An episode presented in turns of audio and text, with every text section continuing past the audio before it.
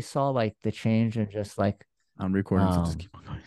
yeah yeah uh just as she started seeing like the change in like my own demeanor you know the way i carried myself that just made her really curious like all right like he's not channeling like weird dark entities these downloads that he's getting are always leading to well the framework i like to use is is this building more unity or is this more divisive? If it's more unity then it's more service to others. If it's more divisive it's service to self. And then she could see like the vast majority of things that i do now are always service to others and it makes her it makes her super curious because as a ceo and entrepreneur like i was very much like all right this is like like entrepreneurship is like business MMA. Like if someone, if I don't fuck up someone, they're gonna fuck me up. So, you know, she kind of had this idea of like, yeah, when this guy's in this state, he tends to behave this way. And then all of a sudden it's just a lot more like flow and just trying to get into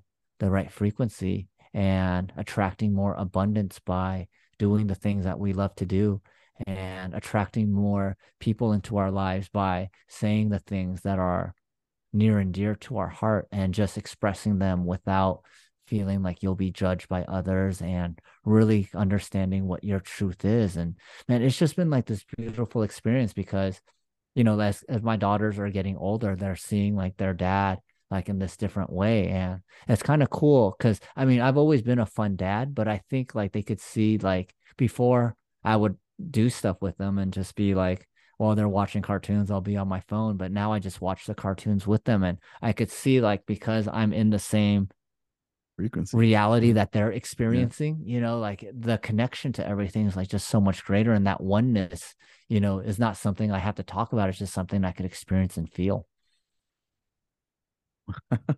yeah, it's like being present in the moment, and it just you just change a lot of the ways you actually uh were before. Is I guess you get caught up like in. I mean, you were in the the one of the most technological areas in the United States. Now Austin is competing with San Francisco, right?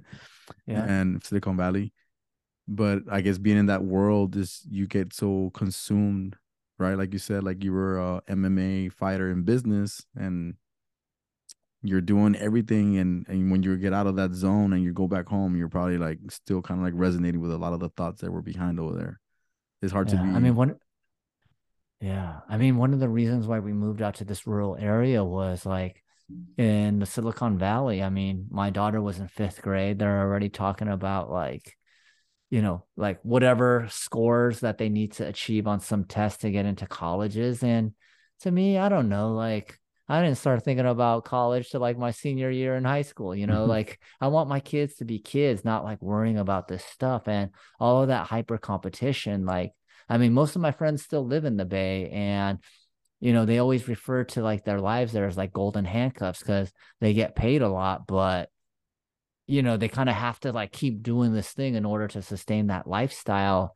And I wanted to be able to like be a present father for my kids. You know, as mm-hmm. you know, like the years are the nights are long, but the years are short with kids. You know, it just kind of flies by. And I noticed like when I was in that entrepreneurial mode, like my body was there with my kids, but my my consciousness definitely wasn't. It was like in my palm, you know, looking at my Mhm. phone and just like answering emails and yeah. So, you know, because like all of that is fresh in my mind, I do believe like like you know when we're talking about frequencies and stuff here we're kind of like going into the deep end but when i'm speaking to people that were like more from like my circles from before i'll just kind of back it off to like just like quantum physics and explaining them to them like wave particle duality and like when your consciousness focuses on something the wave collapses into a particle. And so like once they start like going oh shit like these these things like manifesting like the results that you want could start being explained in these more logical rational ways. Like i could see like the light bulb starting to go off in their head. So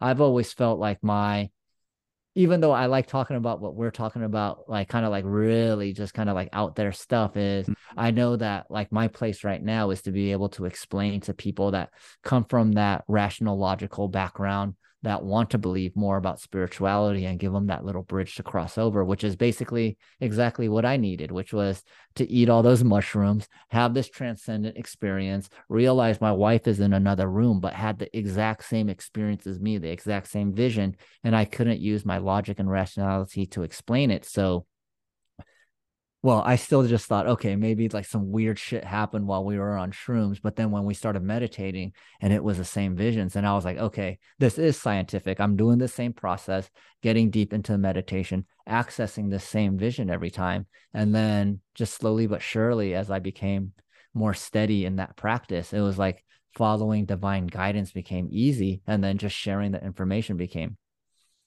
well, just like me getting out of the way and sharing it, really, you know?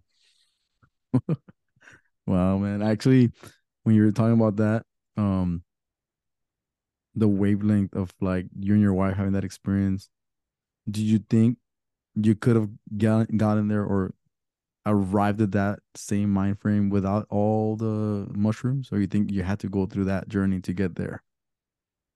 I believe that the reason why psychedelics are all of a sudden having a resurgence since the 60s is that that is going to be one of the tools that the helps the planet raise its collective consciousness you yeah. know like um, this is i i obviously know what i'm about to say is a very controversial thing but even things like covid you know like these things that affect people on the mass level really get people to reflect and however they question what's going on the fact that they're questioning what's going on is a good thing whether or not you agree with their conclusion is is irrelevant, you know, to the conversation. It's the fact that people are going inwards, asking themselves for questions. And I believe that every time there's a mass tragedy, we always seek more answers inwards. And that allows us to raise our collective consciousness uh, by experiencing these things. So, you know, like I know that that could come across as being a bit insensitive like oh wait we have to experience these tragedies. But if you even look at it at the micro level of like your life it's like when did you make improvements in your life? It's when really messed up stuff happened yeah. to you and you were forced to expand. So i've come to see this more on a meta level and even on a galactic level which is like a lot of this stuff has to happen into these interplanetary things in order for the galaxy's consciousness to grow and it's just fractal just keeps on going until you get to that unification point where it's all source, where you and I are the same person, just having a separate experience, talking to each other, learning about all that is through different experiences and and yeah, all that good stuff. Man, wow. Amazing, bro. I think we can go for infinite talks here, or like talk all day. That's why I named yeah. it like that, bro. Like infinite talks, Eric Castillo, because I can talk for days, and I know I'm gonna meet the same people, talk a lot. Yeah. No, man. And this journey's been I've been doing this for like since 2018, but it, it's been like roller coaster ride and you know, I, I was pushing the wrong buttons. And I think right now I'm like in the good frequency where like I'm not doing it more uh I'm doing it more because of the collective, you know.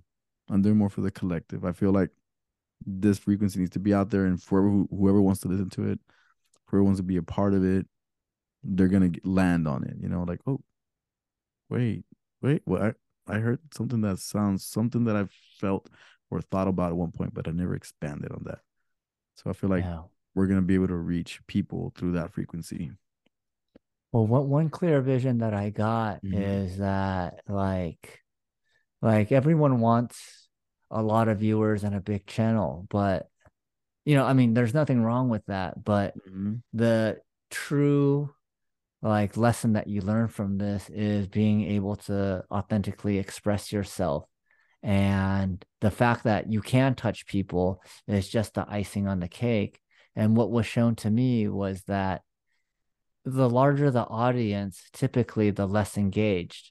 And this is not to say you don't want to grow it but mm-hmm. there are i've been a part of uh, six different tech companies that had successful exits you know and you know the smallest for 161 million and the largest for 3.4 billion so i went through this cycle six times of seeing people take something from something really small to uh you know nine figure or more exit and so what i came to realize through that experience is that that there are so many ways to get to this exit. But if you put off your happiness until you get to the exit, then you miss out on so much of life.